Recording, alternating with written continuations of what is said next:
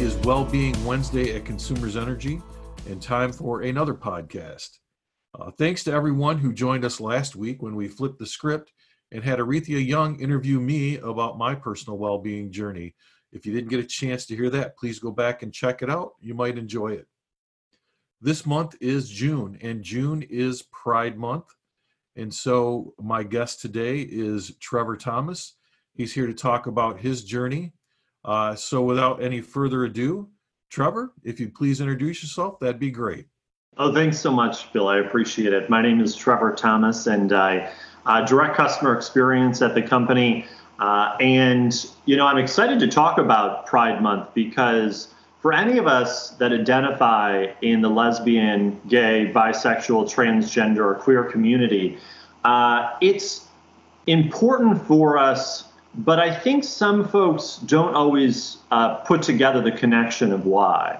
And it comes down to visibility this idea that for decades and generations, we have lived our lives in the closet and that still occurs today.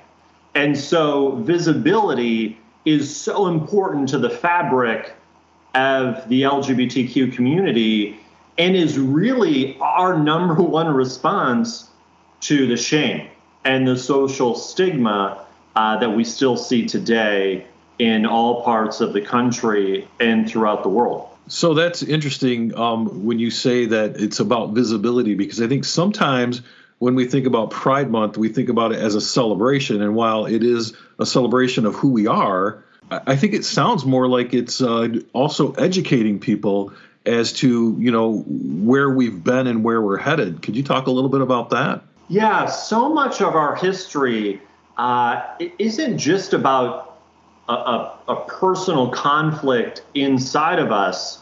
We also are governed as a society by uh, network of laws uh, and regulations. And so when I think back to the early parts of the struggle, it includes uh, along the way um, moments like the passage, the original passage of Don't Ask, Don't Tell, that uh, even being allowed to serve and to take a bullet for one's country while not being able to identify as LGBTQ, it was humiliating. And it was humiliating because you are asking good people who want to do the right thing for their nation to ultimately lie about who they are and violate their integrity.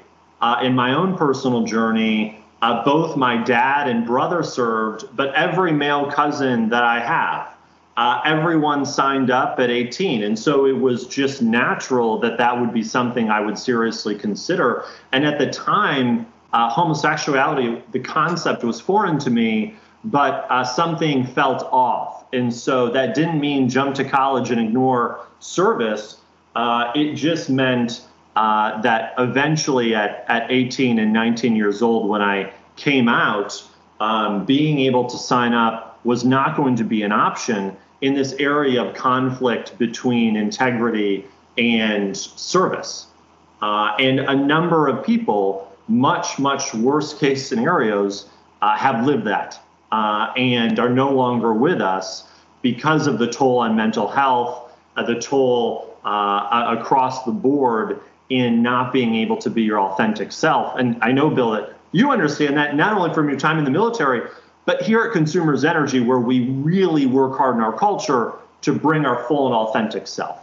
No, absolutely. When you talk about bringing your full and authentic self, it, it does remind me. You know, I've I served uh, in the early '80s through the mid '90s in uh, in the uh, Navy, and then I served uh, later on in the Army National Guard, where I retired.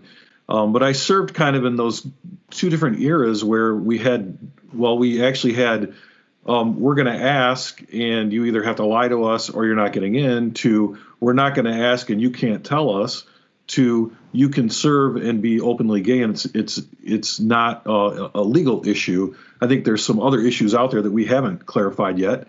Um, but one of the things that struck me was that uh, as an officer in the Army, I could put on my dress blue uniform and I could go to any any uh, officers' ball or uh, anything like that that was going on, and I could bring my my my wife with me, my spouse with me. I could keep pictures of my family on my desk, but there were people that I knew who were were gay and they couldn't do that. And I can't imagine not being able to have a picture of my spouse on my desk and not being able to go to official functions with my spouse only because I had this fear that I would be outed and and then my career would be over. So while I didn't experience it myself, I watched it happen. Um, and to me there was something fundamentally wrong about that your comments are so consistent with that of Admiral Mullen, uh, the chairman of the Joint Chiefs of Staff in 2010, uh, who became the first senior most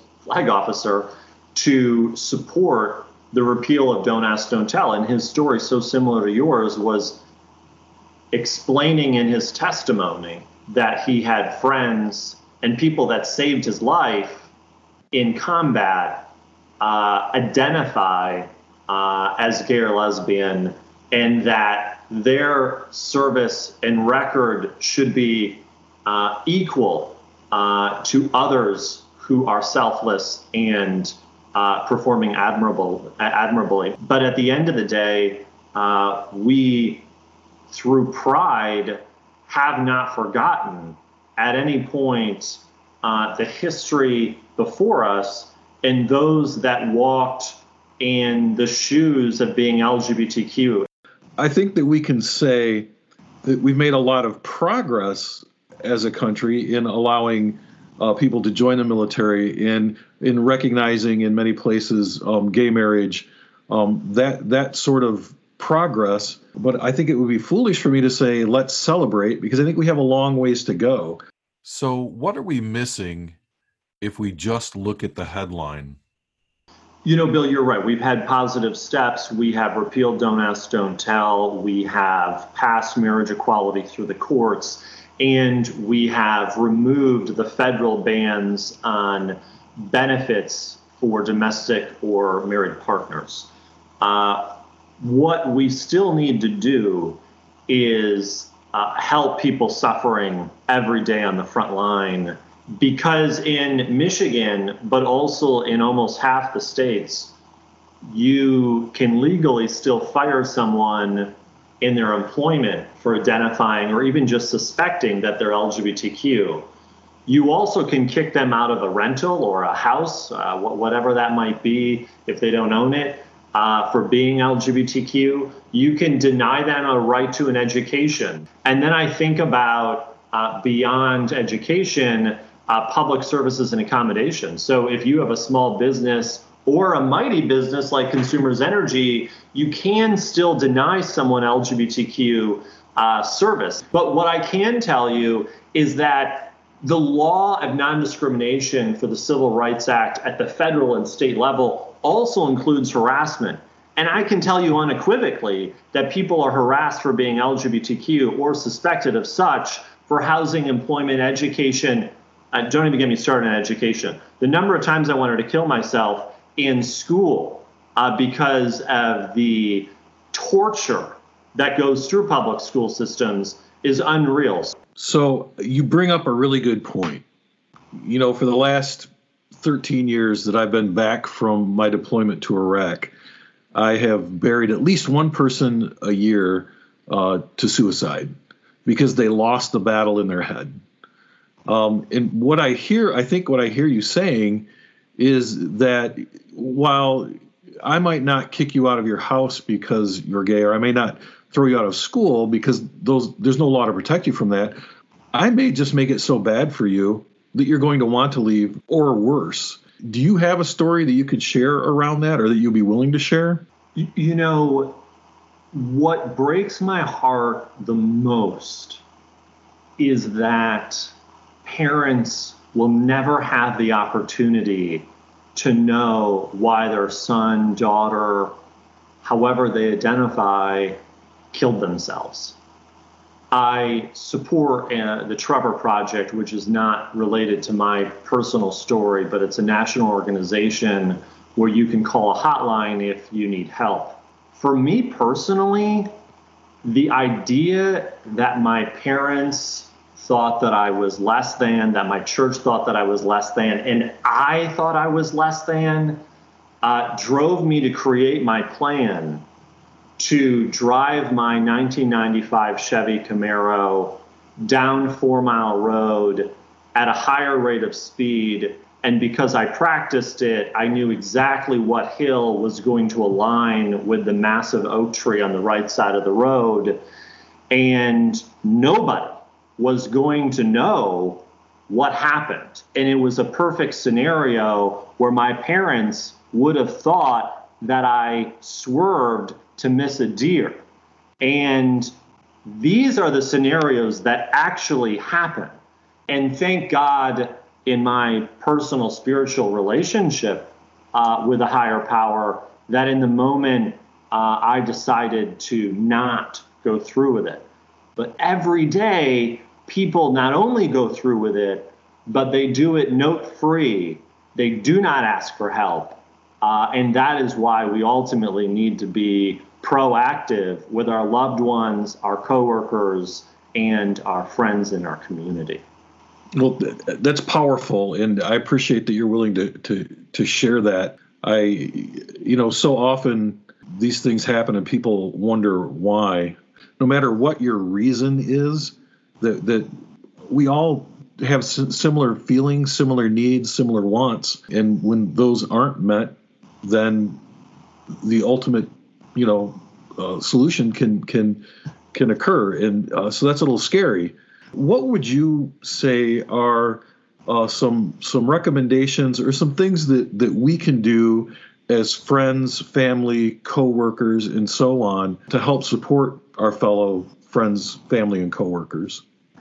Heterosexual allies for the workplace or for home, uh, being able to, in this modern day, share even something in social media that shows you're a safe place and a safe space.